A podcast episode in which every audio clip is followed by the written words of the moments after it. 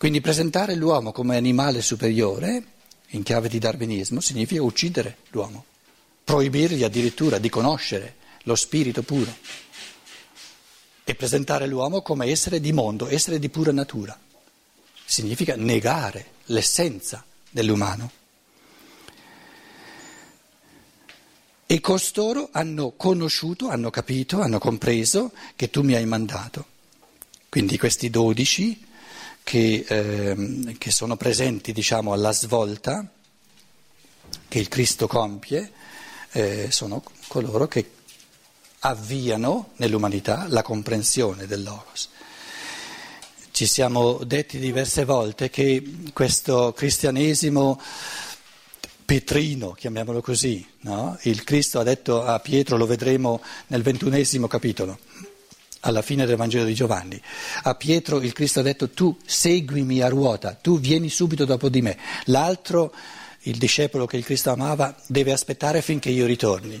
Quindi questi 2160 anni, che è il tempo che il Sole passa in un segno zodiacale, erano, era un tempo in cui era previsto che Petrus, che rappresenta la pietra, rappresenta l'elemento minerale morto, accompagnasse, addirittura il cristianesimo di Pietro, accompagnasse subito dopo Cristo, seguendo subito il Cristo, accompagnasse l'umanità in questo materialismo in modo da arrivare al punto più profondo, il punto più profondo di oscuramento della coscienza umana. Non era duemila anni fa, ma è oggi, alla fine di questo, di questo eh, cristianesimo petrino, se il Cristo fosse venuto, venisse oggi al punto infimo della coscienza umana, nessuno si accorgerebbe eh, eh, che, che, che viene. Quindi doveva venire un'ora prima all'undicesima ora se volete, per poi accompagnare l'umanità ancora più giù nell'abisso e ora ci rendiamo conto, chi, chi, osserva i fenomeni mondiali si rende conto che o c'è una svolta di coscienza ben decisa e, e ben precisa, oppure l'umanità veramente va nell'abisso. Le cose non erano così drammatiche, così decisive duemila anni fa, c'era ancora molto spirito, molta realtà spirituale duemila anni fa. Quindi il fatto che eh, il Cristo eh, dica costoro mi hanno conosciuto eh, indica un primo inizio e ehm, diciamo che, ehm, che ehm, questi, questi duemila anni e andrà avanti ancora per un po' di tempo, il Sole ci mette 2160 anni, poi non è che l'orologio scatta, sono sono, ehm, ci sono anche tanti elementi di transizione, soprattutto se ci sono persone che precorrono un po' i tempi, preparano il futuro, eccetera. Diciamo che questi 2000, eh, primi 2000 anni di cristianesimo sono stati più pre-cristiani più una continuazione petrina, in chiave di materialismo, di ciò che c'era nell'Antico Testamento, prima che venisse il figlio, e che ora eh, siamo come umanità al punto in cui possiamo cominciare a conoscere il figlio. Mille anni fa, duemila anni fa, non c'erano i presupposti di coscienza nell'umanità per conoscere il figlio. Ci sono tante conferenze, diverse conferenze di Rudolf Steiner, in cui lui proprio fa vedere come questi duemila anni di cristianesimo hanno presentato il Cristo tale e quale come il Padre. Non hanno ancora conosciuto, non c'erano i presupposti per capire che il Figlio porta nel mondo, se non altro passando dal registro dell'onnipotenza divina, vedi il Vecchio Testamento, al registro dell'amore, che il Figlio porta nel mondo un modo di operare del tutto diverso dal modo di operare del Padre, dove l'essere umano viene chiamato sempre di più a diventare autonomo.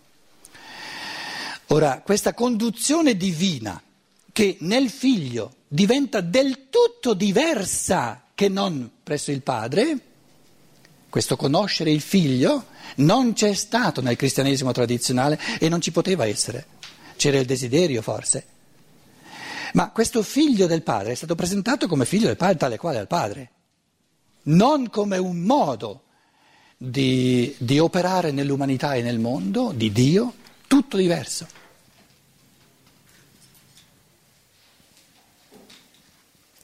Quando i genitori hanno i bambini piccoli, li devono gestire.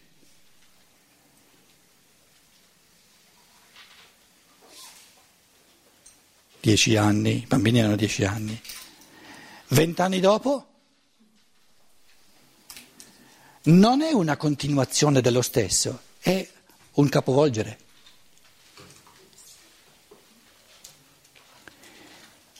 Nell'evoluzione prima della svolta, il padre, Dio padre, gestisce l'umanità. Dopo la svolta, smette di gestire l'umanità.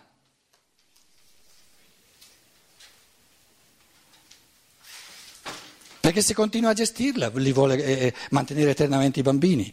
E questo capire, conoscere il Cristo, che Dio tratta l'umanità in modo del tutto diverso, addirittura rovesciato, il cristianesimo tradizionale non aveva i presupposti conoscitivi per capire questo mistero. La scienza dello spirito di Rudolf Steiner è la prima, la prima, chiave di interpretazione che ci consente di conoscere il figlio come tutto diverso dal padre. Perché se nel figlio c'è soltanto la, la replica del padre, ci basta il padre.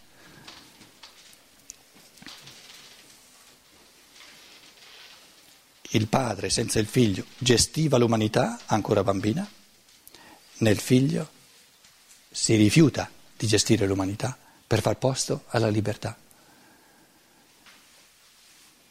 E il Cristo dice, costoro, questi dodici, mi hanno conosciuto, i primi, un barlume, un primo barlume. E l'umanità si trova duemila anni dopo, proprio in questo passaggio, di capire il figlio, non soltanto eh, come tale quale al padre. Così come il modo di interazione della mamma col, col figlio o la figlia trentenne quarantenne è tutto diverso, eh, in un certo senso si è rovesciato rispetto al modo di gestire il bambino quando ha cinque anni, quando ha sette, otto anni. Non si può dire è una continuazione della stessa realtà, c'è proprio una, un, un, un, carattere di inversione di marcia, perché lasciar libero è lo, gestire l'opposto del lasciar libero. Non si può dire la continuazione dello stesso. Ora, queste preghiere che continuano a invocare un Dio, Padre, Dio eterno, onnipotente, sono preghiere che, che, che disattendono la svolta dell'evoluzione. Quindi il compito di cammino di, di coscienza, di, di, proprio di evoluzione di coscienza che ci incombe è molto bello, però è anche immane e siamo agli inizi.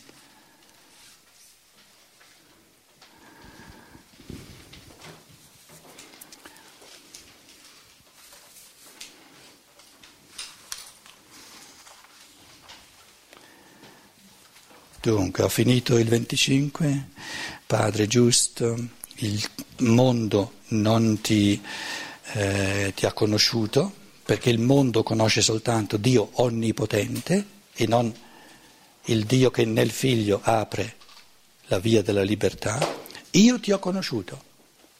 Ti ho conosciuto come colui che rinuncia all'onnipotenza dentro agli esseri umani per, per, presentarsi come mistero di amore che rende, che rende possibile la libertà e, e, loro hanno conosciuto che tu mi hai mandato. 26, l'ultimo versetto del capitolo 17. E io ho manifestato loro, ho fatto conoscere a loro, ignorisa autois, to onoma su, il tuo nome, e continuerò a farlo conoscere affinché l'amore, quindi l'ultima categoria è l'amore, l'amore eh, del quale, col quale hai amato me, sia in loro e io anche sia in loro. Quindi termina il suggello ultimo delle parole del figlio col padre, è la categoria dell'amore non la categoria della sottomissione, non la categoria della legge, non la categoria del peccato, non la categoria della l'amore.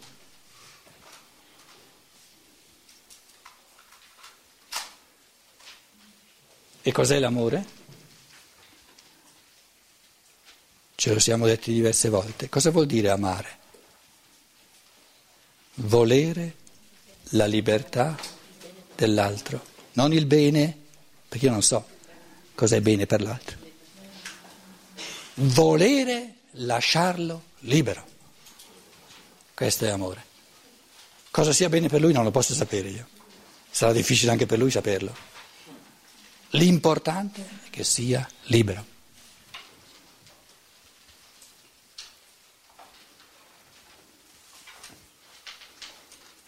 Amare vuol dire volere con tutte le proprie forze la libertà dell'altro. Questo è l'amore del Cristo. Il Cristo è l'essere cosmico che nella mente e nel cuore di tutti gli angeli, nella mente e nel cuore di tutti gli uomini, nella mente e nel cuore di tutti gli esseri di natura, vuole la libertà di ogni spirito umano. Perché solo ciò che si compie nella libertà ha un valore morale.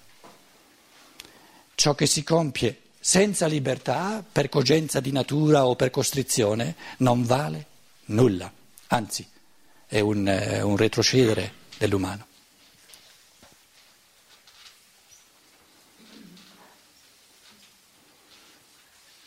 E il male non è qualcosa che noi facciamo liberamente, il male è carenza di libertà. Dove l'essere umano è libero, quello che fa va bene. Non si può fare il male nella libertà, perché essere liberi è il bene assoluto. Quindi l'essenza del male morale è la carenza, l'omissione o l'impedimento della libertà. Quindi noi possiamo dimostrare, possiamo articolare un fenomeno, possiamo dimostrare che è male morale soltanto se dimostriamo lì c'è un'omissione di libertà oppure il tentativo di un essere umano di prevaricare, di impedire presso un altro l'esplicazione della libertà. Se non riferiamo un'azione umana alla libertà, non ne cogliamo l'elemento di moralità.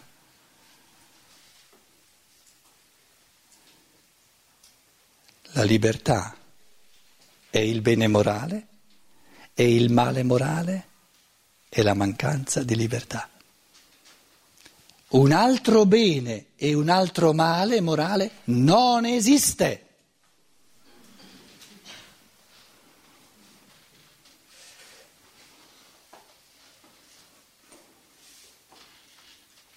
Non esiste un bene o un male oggettivo o in assoluto.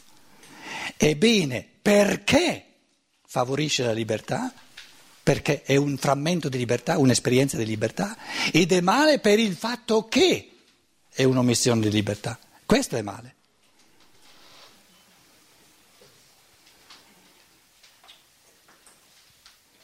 E allora tutti i tentativi che uno fa, sperando, credendo di essere libero?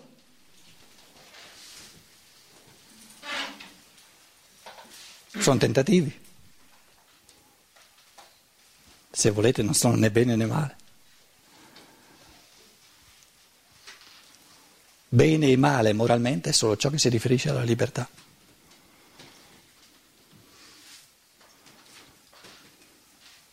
Se io so che qualcosa mi rende meno libero,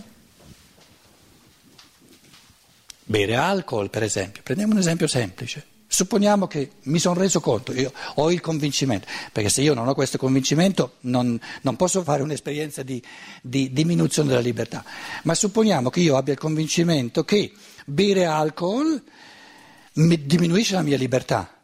E lo bevo, è male, male morale, perché diminuisco la libertà. Se bevo senza avere consapevolezza del fatto che va contro la libertà, non è male morale. È mancanza di coscienza, se volete. È incoscienza, ma non è male morale.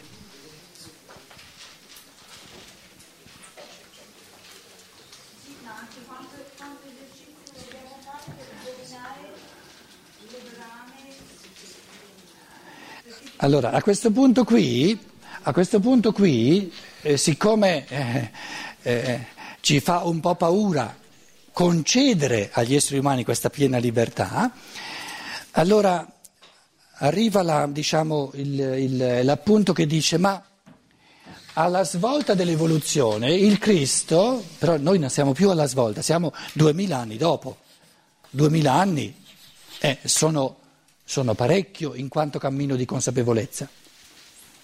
Quello che l'umanità, l'essere umano medio, diciamo, è, è, è in grado di capire oggi è ben diverso, a tutt'altro livello che ciò che l'essere umano normale duemila anni fa era in grado di capire. Però, duemila anni fa, quale motivo ha dato il Cristo, che, che ci rappresenta tutti, al Padre dei cieli perché perdonasse il fatto che gli esseri umani l'hanno ammazzato, hanno ammazzato il più bello che c'è. Padre, perdona loro perché non sanno quello che fanno. Duemila anni dopo vale questo, questo perdono?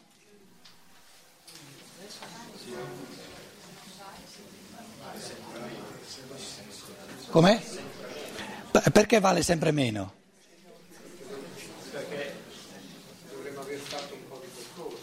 Perché l'essere umano ha la responsabilità di camminare in conoscenza. Quindi quando era bambino non poteva capire, non poteva sapere quello che faceva, ma man mano che cresce ha la capacità di sapere sempre meglio quello che fa. Quindi la scusa che dice però io non sapevo di far male a me stesso e di far male agli altri. Questo non sapere non è dovuto alla tua incapacità di sapere, questo non sapere è dovuto alla tua omissione di cammino di conoscenza. Quindi i peccati di omissione, che sono veramente la radice di ogni male morale, sono i peccati di omissione di conoscenza, di cammino di coscientizzazione. I peccati di omissione in chiave morale, che poi è moraleggiante, sono conseguenza. Quindi il fattore morale più, impor- più fondamentale è l'evoluzione della coscienza. Se noi trascuriamo l'evoluzione della coscienza e vogliamo soltanto dire agli esseri umani continuamente cosa devono fare, cosa devono fare, e qui hai omesso di fare quello, hai omesso di fare quello, hai omesso di fare quello, li trattiamo come bambini. Quindi dopo la svolta i grandi peccati di omissione sono peccati di omissione nei confronti del cammino del pensiero, della, della coscienza. Perché se una persona a 50 anni è rimasto imbambolato, non ha mai coltivato il suo pensiero, eh, capisco bene che non capisci nulla. E, e, e, dice sì, ma io non sapevo che, che, trattando la natura così, non sapevo che facendo così e così saltavano fuori tutti questi, questi eccetera, eccetera, eccetera. Allora, ripeto la domanda, qual è il peccato morale che pesa di più nel cosmo, nell'umanità di oggi?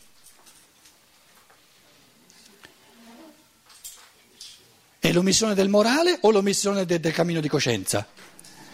L'omissione del morale è conseguenza.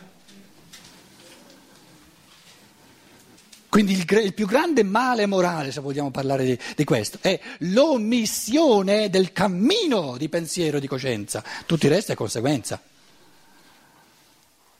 E il, il, Padre Eterno e Cristo quando moriamo ti dice ma ti potevi dare una mossa? Che ti ho mandato a fare sulla, sulla, sulla terra se non hai imparato nulla, se non hai coltivato la tua testa?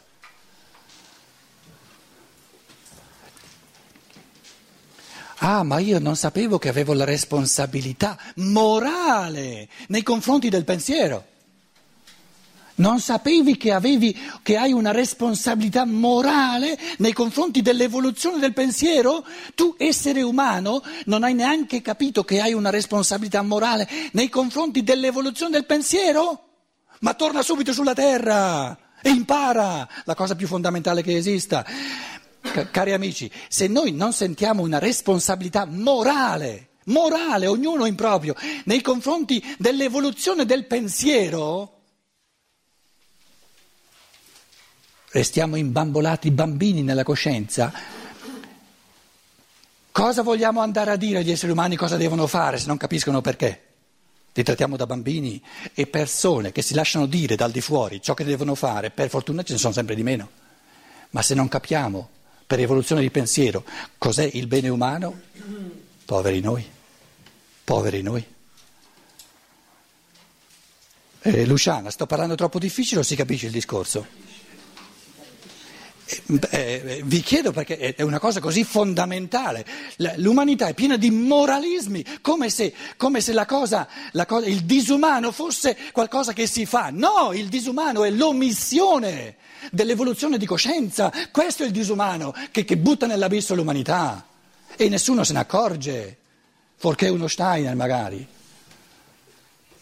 La responsabilità morale più importante che abbiamo è la responsabilità nei confronti dell'evoluzione della coscienza, del pensiero. Ma l'amore ci può essere soltanto dove c'è coscienza. L'amore non c'è nel, nel, nel sottomettersi ai comandamenti. L'amore c'è soltanto dove, dove c'è libertà, ma dove, e la libertà c'è soltanto dove c'è coscienza. Eh, quindi, ma perciò, è, ma, ma perciò, è, drammatica la cosa, perciò mi sto scaldando, le cose sono serie. Se, altrimenti continuiamo a moraleggiare, moraleggiare, devi, devi far, fare, fare, fare, fare, come se, come se l'abisso dell'umanità di oggi fosse che non si fa. No, l'abisso dell'umanità di oggi sono le teste vuote. Questo è l'abisso dell'umanità di oggi. E sono vuote, veramente vuote che dove si cerca di, di, di, coltivare una scienza dello spirito, quindi un, un, livello di coscienza che affronta scientificamente lo spirito, ti tacciano per, per, per etico e ti scomunicano. Io ho l'onore di essere scomunicato da questa bella Chiesa cattolica. In nome del Logos. Viene scomunicato chi, chi, chi, dice no, l'umanità si salva soltanto se noi sentiamo, ve, lo ripeto, responsabilità morale nei confronti dell'evoluzione della coscienza, del pensiero. I peccati più micidiali che si compiono nell'umanità di oggi è l'omissione del cammino di pensiero, tutto il resto è conseguenza. Prendete, prendete l'ingegneria, prendete le... Com'è?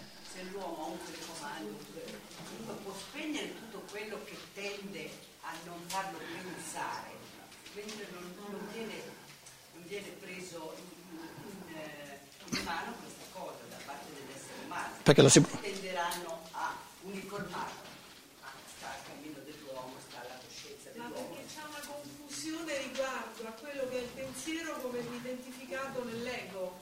Allora, quando si parla di io, molti fanno una confusione e dicono è l'ego.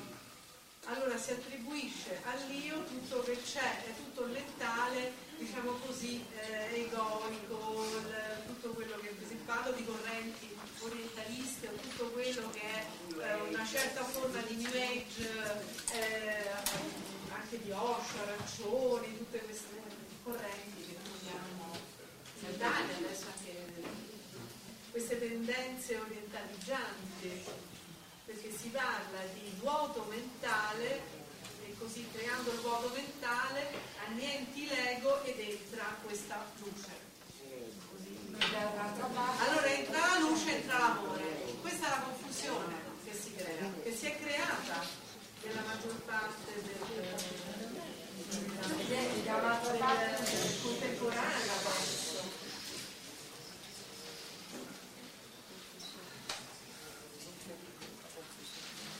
Riassumo il tuo discorso, che non lo fai per te, lo fai riassumendo un po' uno spirito abbastanza diffuso nell'umanità, eh, chiamandolo poltroneria conoscitiva. Sì. Eh. È un essere pigri da, eh. punto, da quel punto di vista. Nella misura in cui... Perché tanto la sì. eh. Eh. Eh. Eh.